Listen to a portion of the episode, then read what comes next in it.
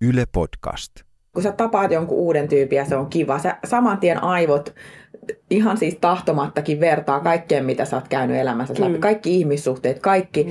Ja se on ihan sairaan uuvuttavaa, kun sun aivot tuntuu, että ne otetaan ulos ja sitten tälleen pöllytetään, sitten laitetaan takaisin. Se on sellaista, sellaista mitä minusta tuntuu, kun mä tapaan kivan tyypin, Joo. joka on silleen, että vuu, olipas se.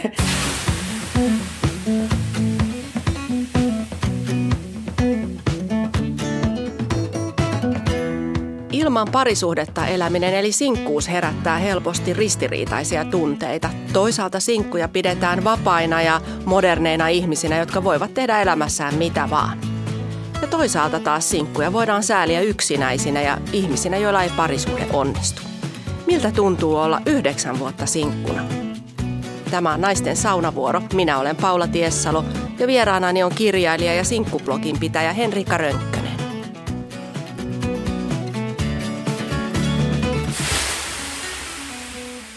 Henriikka Rönkkönen, olet vastikään kirjoittanut kirjan Bikinirajatapaus, joka kertoo sinkkuelämän iloista ja suruistakin. Mm. Ähm, minkälaista on olla sinkku tämän päivän Suomessa?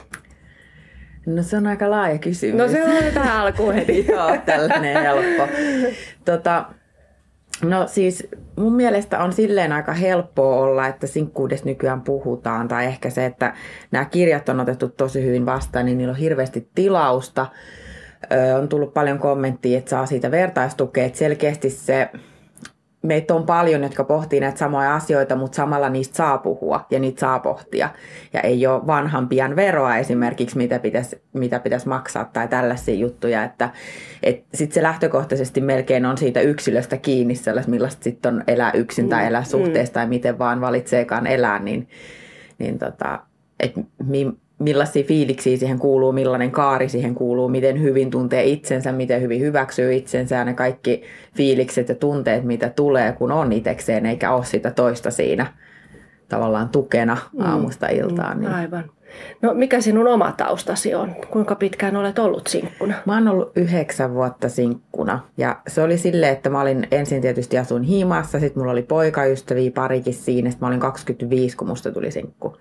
Ja se oli, silloin mä olin aivan pihalla siitä, että miten kuuluu olla Nimenomaan, koska sen sinkkusanaan kuuluu se, että A on haku päällä koko aika ja vähän pilettää mm. ja aina pitää olla vähän jotain sutinaa, koska mm. niitä kysyttiin. Siis se näkyy sillä tavalla, että mut kysyttiin, että no onko se ollut mitään ja milloin olet viimeksi harrastanut seksiä Joo. ja panitteko. Ja jotenkin tällainen hirveän seksisävytteinen. Tietysti oltiin nuoria kaikkia, niin mä itsekin ajattelin, että pitää olla koko ajan jotakin ja näin. Tai sitten toinen vaihtoehto oli se, että että vähän säälitti, että sä oot yksin siellä. Ja, että siihen liittyy jotenkin nämä kaksi ääripäätä. Joo.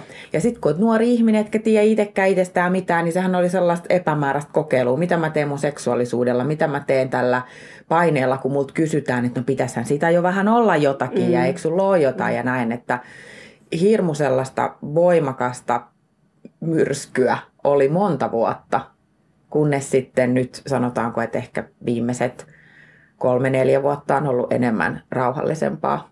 Mm. Et sitä ei oikein niin kuin osata suhtautua, että joku on sinkkuna, että halutaan melkein parittaa ja, ja jotenkin niin kuin koetaan, Joo. että se on ongelma, että joku on sinkku. Joo, siis siitähän puhutaan, että miksi sinkkuja on niin paljon kaupungeissa. Ja just sillä tavalla, että se olisi ongelma. Ei, siitä ei puhuta niin, että hei, että meillä on vähempi huonoja parisuhteita isoissa kaupungeissa, vaan että puhutaan sen sinkkuuden kautta. Ja et musta tuntuu, että ihminen, joka on suhteessa, niin helposti jotenkin projisoi sitä omaa pelkoaan siitä yksin olemisesta, että hän siitä hetkestä yhtäkkiä ei olisikaan sitä kumppania. Ja siitä tulee se pelko, mikä heijastuu niihin, jotka on yksin. Että miten sä voit olla yksin ja eikö sulla ole ketään ja voi, olit se joulun yksin. Tällaisia, mikä ei siellä toiselle ihmiselle välttämättä ole ollenkaan ongelma. Eli tulkitaan toisen ihmisen tilannetta ja tunteita niin kuin oman, omien pelkojen niin. kautta niin. oikeastaan. Ja mä luulen, että se johtuu siitä, että siitä sinkkuudesta on niin vahva stereotypia, että siihen ikään kuin voidaan heitellä niitä omia juttuja tiedostamatta, että hei, että sillä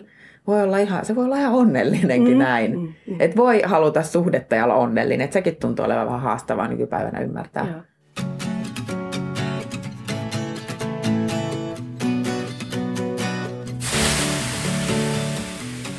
No mikä ny- nykymaailmassa sitten kuitenkin on, siis no sinkkuelämää ohjelma mm. oli jo jokunen aika sitten, joka jollain lailla teki ehkä sinkkuudesta vähän jopa muoti-ilmiön tai ainakin enemmän näkyvän. Ja tota, Tinderin kautta niin kuin sinkkuus tietyllä lailla on, on myös tullut ehkä enemmän niin kuin julkiseksi ja ihan ok asiaksi. Mutta mitä mieltä oot esimerkiksi Tinderistä, niin vaikuttaako se meidän parisuhteisiin ja kumppanin hakuun millä tavalla? No tota, joo, siis Tinder on mun mielestä muuttanut sillä tavalla positiivisemmaksi deittikulttuuria. Siis sitä, että aikaisemmin silloin kun mä olin 25 ja näin, niin oli tämä nettiprofiili, mihin se piti kirjoittaa pitkät pätkät itsestä. Ja se oli jotenkin nolo. Siihen liittyi sellainen nolouden leima. Mä en tiedä minkä takia. Mm. Oliko se vaan nuorten keskuudessa vai mitä, mutta mm. oli vähän sille, että tavattiin netissä. Oli tosi noloa. Joo. Ja tota, no sitten Tinder on muuttanut sitä, että okei, että voi käydä treffeillä ja, ja tota, se on ihan ok, mutta sitten samalla se on antanut temmelyskentän niille ihmisille, jotka ei välttämättä halua sitoutua, halua vaan näpyttää sitä viestiä, että ei halua oikeasti tutustua. Mm. Että se on, tullut, se on hirveän vahvana ilmiönä se viestittely, että saatetaan viesti, viestitellä aamustiltaa vaikka pari kuukautta ja nähdään vaan muutaman kerran. Sitten jää hirveä tyhjiö, sit kun se toinen on se, että en mä viestitellä. Ja tota, Tinderi, no mä itse sitä aika vähän käytän sen takia, että se on niin hakuammuntaa. Että totta kai siellä, siellä kun missä tahansa muuallakin voi mm. tavata ketä tahansa. Kyllä. Mutta että et jo, ja sitten siihen liittyy se jotenkin semmoinen illuusion luominen, kun sä selaat niitä kuvia, riippuu hirveästi millaisia kuvia se ihminen on ymmärtänyt sinne laittaa. Ja sitten niistä saattaa tulla semmoinen, että aa vitsi mä näyttäisin hyvältä tuossa mun hääpuvussa tuossa vieressä. Että siinä ruvetaan rakentamaan tosi helposti sellaista illuusioa. Joo ja mitä pidetään yllä mahdollisimman pitkään, kun vielä tavataankin. Ja sitten sellainen, että ei tämä, tämä ei osu siihen ja sitten se kuihtuu. Et siinä on joku tällainen, koska siinä on vaan se kuva.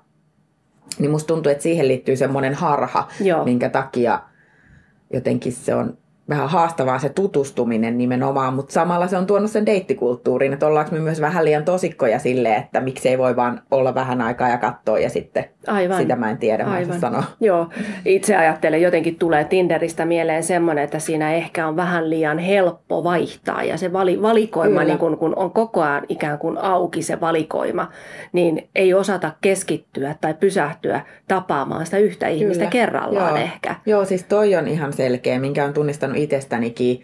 Ja sen takia mä teen nykyään silleen, että jos, jos mä avaan sen Tinderin, niin mä näpyttelen sitä niin kauan, että mulla tulee mätsi, sitten vaihtaa pari sanaa siinä, sitten sopii sen tapaamisen, eikä käytä siinä välissä sitä. Kun muuten se menee siihen, että tämä mä juttelen tolle, sitten mä samalla pelaan, kun mä otan, että se vastaa, mä näpytän, näpytän, näpytän, mm. aa tulee mätsi, no mä en sille vielä vastaa, kun nyt aa nyt toi vastas, ja sitten sit tulee semmoinen ihme kaa, siis peli, Joo. se on peliä. Joo. Ja sitten se, että miten sä saatut törmään siellä sellaiseen ihmiseen, joka oikeasti haluaa nähdä sut. Plus, että se on samassa elämäntilanteessa kuin sinä jotenkin, että on valmis näin. Että onhan se tosi hakuammuntaa, mutta musta se on kivempi kuin se, että sun pitäisi ottaa se paris kumppalasi ja lähteä baariin, jos sä haluat treffeille. Tai tavata jonkun, jolle sä uskallat puhua.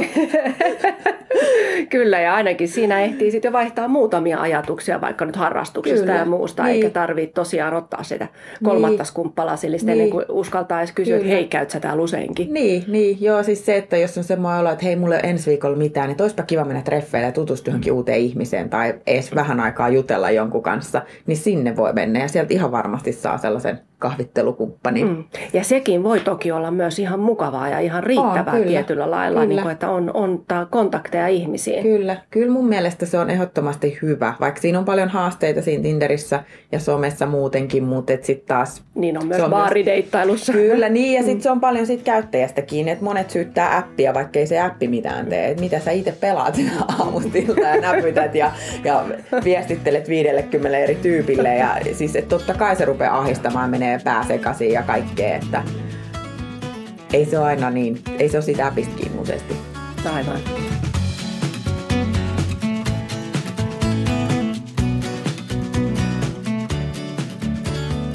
No jos mennään takaisin vielä tähän sinkkuuden kokemiseen, kerroit, että 25-vuotiaana ää, tulit sinkuksi ja sitten siinä oli ne muutamat vuodet, että hait sitä, että millä lailla pitää elämää elää, kun ei ole sitä parisuhdetta. Mm. Niin Miltä se tuntui, se sanotaan se sekava aika? No se oli, tota, siihen liittyi paljon myös mun omassa historiassa tapahtuvia asioita, joita mä prosessoin. Että se ei ollut pelkästään se, että mä oon yksin. Musta tuntuu, että ehkä se, että mä oon yksin, mun oli pakko sit oikeasti kohdata niitä vähän eri tavalla. Että siinä oli tavallaan siinä iso paketti muuttu silloin. Joo. Mutta tota, jotenkin mä muistan, kun tämä olisiko se ollut Väestöliiton tämä terapeutti, joku Heli Vaaranen, muistaakseni Joo. sanoi, että ei saa viettää nolla aikaa, että sinkku ei saa viettää nolla, eli ei saa kävellä metässä yksikseen, vaan pitää olla hakemassa. Niin se jotenkin, ehkä särähti mulle siinä mielessä korvaan, että se termi sopii sellaiselle ihmiselle, joka on henkisesti ja fyysisesti hyvissä sielun voimissa. Ja oikeasti hänellä on energiaa ja ymmärrystä etsiä sitä kumppania. Mutta sitten meistä suurin osa on ihan hukassa itsemme kanssa ja on elämäntilanteet, ei vaan jaksa ja näin mm. poispäin.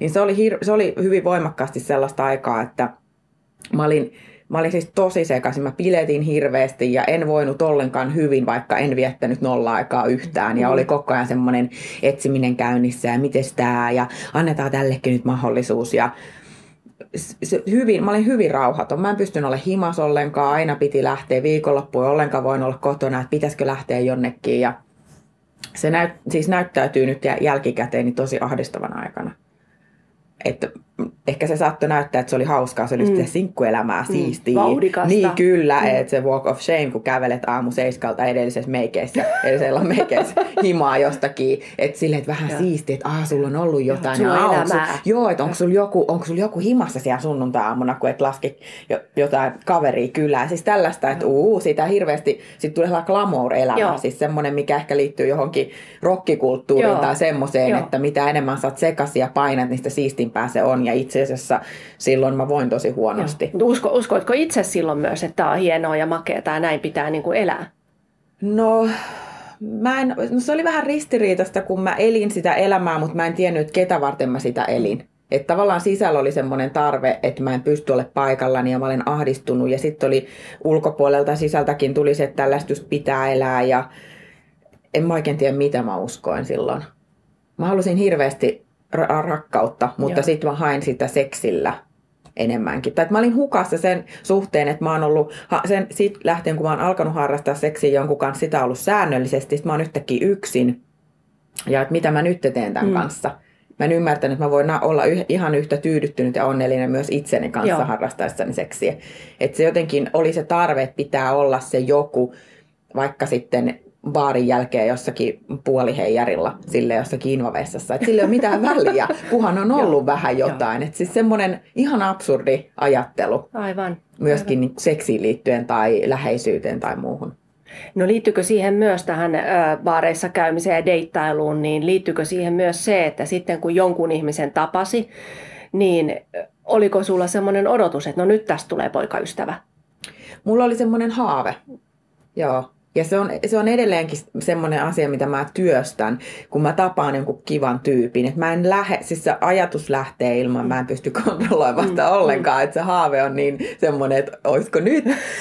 Mutta tota, sitten se yleensä vähän laantuu, mitä paremmin mä tutustun sen ihmiseen. Sitten mä pystyn vähän silleen rentoutumaan mm, ja ajattelemaan, että no niin, no niin, rauhoituu. Että se liittyy nimenomaan siihen fantasiaan, siitä, siihen hetkeen, siihen mielikuvaan parisuhteesta. Että tämän kanssa vanhenen kiikkustuolissa niin, kyllä, että olisiko nyt se, että loppuisiko nyt se etsiminen tai semmoinen toive siitä ja näin poispäin, että, että ei se enää ole semmoinen niin paha, että nykyään se mua ehkä vähän enemmänkin huvittaa. Joo. Ja se ei, ole, se ei tee mua rauhattomaksi se Joo. haave. Joo. Tai se, että mä kohtaan jonkun, mä pystyn ihan hyvin elää sen kanssa. Se ei vaikuta mun toimintaa, mutta silloin se vaikutti, että olisiko tämä se, niin musta tuli epätoivoinen. Aivan. Ja sitten se tuntui hirveältä, että ei se nyt vastannut enää, vaikka mä en edes ehkä ollut kiinnostunut siitä, mutta että se haave, se niin, että jo, saanko mä tämän ihmisen runtattua tähän mun haaveen Joo. sisälle, tähän mun muottiin. Joo.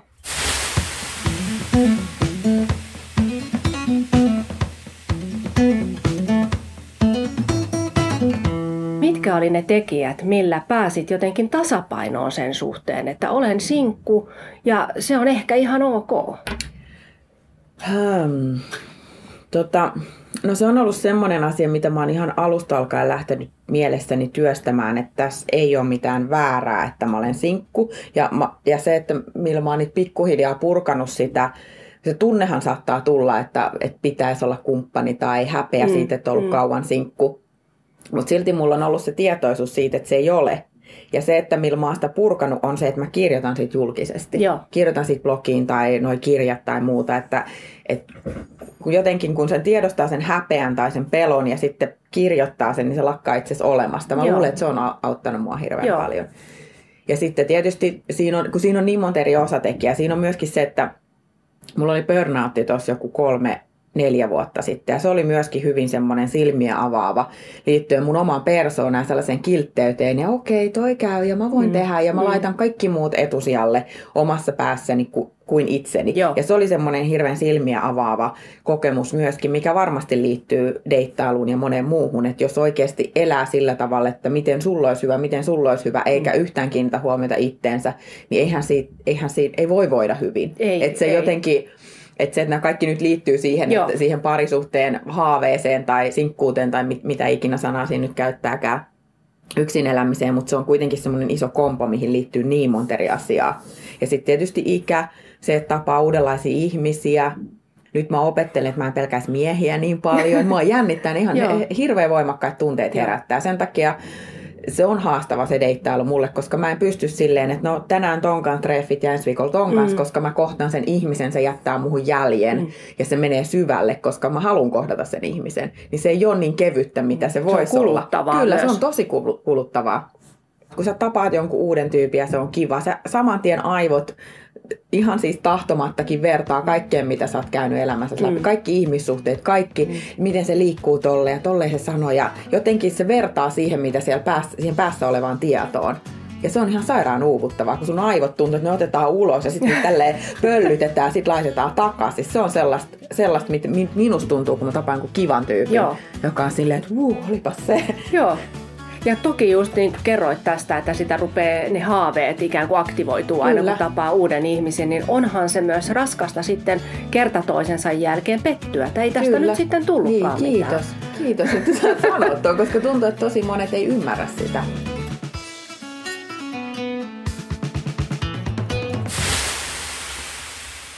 Mikä on se tämän hetken tilanne? Viihdyt itsesi kanssa, mutta tota, onko niitä tilanteita, mihin haluaisit sen kumppanin? Seksistä tosi jo, tosin jo mm, puhuttiin, mm, mm. mutta minkälaisissa tilanteissa se kenties tuntuu niin kuin eniten se, se halu saada se parisuhde? No mä oon huomannut semmoisen vähän just silloin nuorempana, kun oli tosi epävarma itsestään ja oli se seko, sekava sinkkuvaihe, niin siihen liittyy kaipuu siihen kumppaniin tosi paljon voimakkaammin, koska oli itse niin keskeneräinen ja epävarma. Mm. Et mitä itse varmempi on, niin sitä vähemmän on sellaisia tilanteita, joissa mä hirveästi tarvitsen mm. sitä mm. toista mm. ihmistä. Et kaipaa yleisesti vaan läheisyyttä, kaipaa sitä, että mun ei tarvitsisi miettiä, että voiko mä nyt laittaa tämän viestin, viittikö mä ja vastaakohan se ja haluukohan se mm. nähdä. Ja, et, et olisi semmoinen ihminen, että mä tiedän, että hei, että nähdäänkö ja sitten on sitä läheisyyttä ja jotain yhdessä tekemistä, mutta sitten on myöskin sitä omaa aikaa paljon. Joo. Niin sitten mä huomaan sellaisissa tilanteissa, missä mä kaipaisin siitä toisen ihmisen kättä mun omaan käteen, niin on esimerkiksi lentäminen, mitä mä pelkään. Siis mm. asioita, joita mä pelkään. Niin heti kun se epävarmuus tulee, mä huomaan, että olisi ihanaa, kun tässä olisi joku turvallinen ihminen. Että mä en niille tuntemattomille siellä lentokoneessa viitti. Joskus mä oon miettinyt, että jos tulee hirveä turbulenssi, niin voiko mä sanoa tuolle tyypille, että voit sä pitää muakin kädestä kiinni, kun siinä on joku pariskunta ja se tyttö istui mun vieressä ja se oli niin sen pojan kainalossa. Mä sanoin, että voit sä pitää muakin kädestä kiinni. Että, et se on sellainen hyvin konkreettinen, Joo, mutta jo. tietysti ne on tommoset, että kyllä mä tiedän, että mä niistä selviin. Että ei, en mä sitä varten halua poikaystävää, että hän voi lentokoneessa pitää mua kädestä kiinni, että kyllä siinä on ihan muita, muitakin juttuja, mutta tota, Joo, ei ole sellaista pahaa oloa enää siihen, ettei ole, mikä Joo. oli nuorempana. Joo. Ja si- silloin kun sitä pahaa oloa oli, silloin oli myös se semmoinen riippuvuussuhde siihen ajatukseen, että mulla täytyy olla Joo. joku. Ja luultavasti se suhde olisi ollut tosi epätasapainoinen koska se, se ei ole tavallaan se ihminen, joka mä olen oikeasti. Aivan. Et mä, olin, mä ollut vaan huonossa paikassa, että kun mä oon saanut itseni jaloilleni ja on sitä itsevarmuutta mm. ja näin, niin millä, se, miten se suhde olisi siinä vaiheessa sitten kääntynyt. Aivan, että nyt on niin kuin paljon kypsempi ikään kuin niin, luomaan semmoisen ihmissuhteen, joka sitten on niin kuin sinä, sinä kyllä. omana nyt, kun uskaltaa niitä miehiä vielä tavata, niin siinä on, se on nyt semmoinen. Mutta mä en oikeasti ole hyvä miesten kanssa. Että kyllä se niin kuin, se, että jos on kiinnostava ja mä oon niin paniikissa, mä oon niin energinen ja hermostunut, että sit se on ihan sellaista mm. yhtä mm. pälpätystä ja tärinää ja unettomia öitä tosi herkästi. Ja sit... se herkästi, niin, niin helposti lähtee siihen. Joo, joo, ja jälkeenpäin miettii, että kylläpä sä annoin itsestäni fiksun kuvan. Kyllä, joo, joo. joo tai sellainen, että, että voi kun mm. hän näkisi mut silleen tylsänä ja rauhallisena, eikä tällaisena, että mä juoksen niin kuin kattoa pitkin ja pompi. Että se on, mulla on siinä tosi paljon työstämisen sarkaa, mutta Joo. mä oon ajatellut silleen, että mulla on koko loppuelämä aika, että mulla ei ole kiirettä siihen suhteeseen.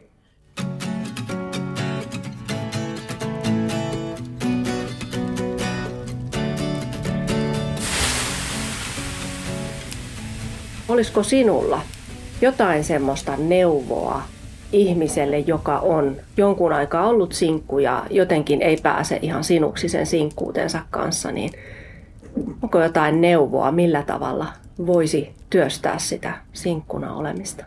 No se on, niin, se on hirmu vaikea mm. ehkä sanoa sen takia, koska paljon on ihmisiä, jotka elää itsekseen tai voi olla jonkunnäköistä sutinaa, mutta ei ikinä esimerkiksi halua parisuhdetta. Mm. Ja sitten voi olla hirveän voimakas kaipuu siihen, onko käsitellyt sen edellisen asian, edellisen suhteen, kuinka paljon siinä kiinni. Siihen liittyy hirveästi semmoisia eri komponentteja, mutta ainut ehkä mikä mulle tulee mieleen on se, mitä mä itse vähän silleen väkisin rupesin tekemään silloin, kun minusta tuli sinkku, että semmoisia omia asioita, mistä, mitkä teki mut onnelliseksi. Ne ei välttämättä itse asiassa silloin tehnyt mua kauhean onnelliseksi, mutta mä tiesin, tuolla oli sellainen pieni järjen hiven, että kun mä rupean näitä tekemään itseäni varten, en ketään muuta varten, en edes kavereita, vaan itteni varten, niin mä saan sen ikään kuin sen pyörän pyörimään, jolloin se alkaa olla helpompaa. Et mulla saattaa olla kropassa tosi paha olo siitä, että mä oon yksi ja mä oon yksinäinen ja mulla on hylätyksi tulemisen kokemuksia niin kuin kerta toisensa jälkeen näiden miesten miesten takia ja mä en pääse niistä yli, niin se tunne saattaa olla tämä. Mutta sitten se pienen pieni ajatus, että okei mä rupean harrastaa juoksemista mm. tai uimista tai mä rupean kirjoittamaan. Siis semmosia, että, että kun mä nää saan pyörimään nämä rullat, niin mä tiedän, että se helpottuu ja niin siinä vaan kävi. Joo. Ja sitten mä vihdoin on päässyt siitä kuonasta irti. Ja se ei tarkoita sitä, ettei mulla edelleen tulisi niitä tunteita, mutta ne menee niin nopeasti ohi. Mä pystyn parispäivässä prosessoimaan hirveän nopeasti Joo. ja mä oon ihan sellainen! Mikä aikaisemmin saattoi kestää puoli vuotta. Joo, joo. Eli kannattaa ruveta tekemään niitä itselle tärkeitä Kyllä. asioita ja itsensä takia, ei muiden Kyllä. ihmisten takia. Ja se ei ole helppoa. Siitä hirveästi puhutaan, että itsensä rakastamisesta ja bla bla bla. Ja sitten sä oot, no mistä, mä, mistä helvetissä mä tiedän, rakastanko mä itteni vai en. Mutta sitten sä tiedät, kun sä tiedät. Sitten sit tavallaan, kun sen saavuttaa. Mutta se just, että et miettii, että ketä varten mä tätä teen. Ketä varten mä meikkaan. Ketä varten mä pukeudun tällä tavalla. Tai käyn näissä kaikissa kissaristiäisissä. Mm. Tai et, jos on joku kiinnostava tyyppi, miksi mä vaan pyydä sitä ulos? Miksi mä pelaan tällaista jotain, tykkään sen kuvasta tyylistä peliä tai mikä ikinä se sitten kellekin on, että, että tota, lähemmäs sitä itseään, mitä itse, mistä itse tykkää tehdä. Se on ollut ainakin mulla semmoinen, mikä on auttanut.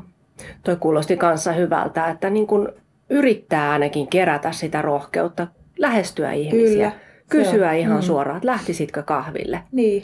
Et Niin, sen et sijaan, että lasketaan niitä menetään? sekunteja, että voinko tykätä tästä. Instagram-kuvasta heti vai, Niin. vai vasta vartin päästä. Niin, se on hirveän, mä huomaan, että, että tota, myös itselläni on ollut sen kanssa paljon työstämistä, mutta erityisesti musta tuntuu, että miehillä tuntuu olevan, siis näillä, joita olen, olen mm. tavannut, sen kanssa, että, että mitä oikeasti haluaa ja sitten on se semmoinen pinta, jolla ikään kuin se pinta pelaa jotain peliä ja vähän esittää jotakin, mm, ei mm. näytä niitä tunteita.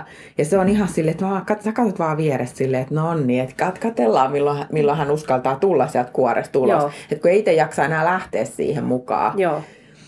Niin se jotenkin kaipaisi, että ihmisillä olisi enemmän rohkeutta, että ei, ei siinä mitään häpeä. Se, että, että ihmiset kokee vähän häpeä siitä, että on kiinnostunut. Ja mitä jos se, se toinen? Mitä se on Joo. vaan tunne, tiedätkö, se menee ohi. se Juuri menee näin. ihan varmasti ohi. Joo. Vaikka sä saisit se omaksesi ja te eläisitte onnellisena loppuelämän, niin se alkuihastus menee ohi. Mm. Se muuttuu eri tunteeksi. Mutta niin, se menee ohi niin kuin joku muukin tunne. Aivan, aivan. Ja just nimenomaan tämä, että se, on, se hylkäämisen tunne on, tu, voi tulla jo siitä, tai se hylkäämisen pelko voi tulla jo siitä, että jos pyydän, että lähdetkö kahville, ja toinen sanoo, että ei kiitos. Niin. Niin jotenkin sitäkin kannattaisi työstää, että eihän se ole maailmanloppu. Niin. Ja jopa ajatus siitä, että useimmiten se kuitenkin imartelee sitä toista Mm, ihmistä. kyllä. Itse voi ottaa kreditin siitä, että hei mä uskalsin kysyä Mm. ja ei ole häpeä Mm. sanoa toiselle ihmiselle, että hei mä oon susta kiinnostunut. Niin.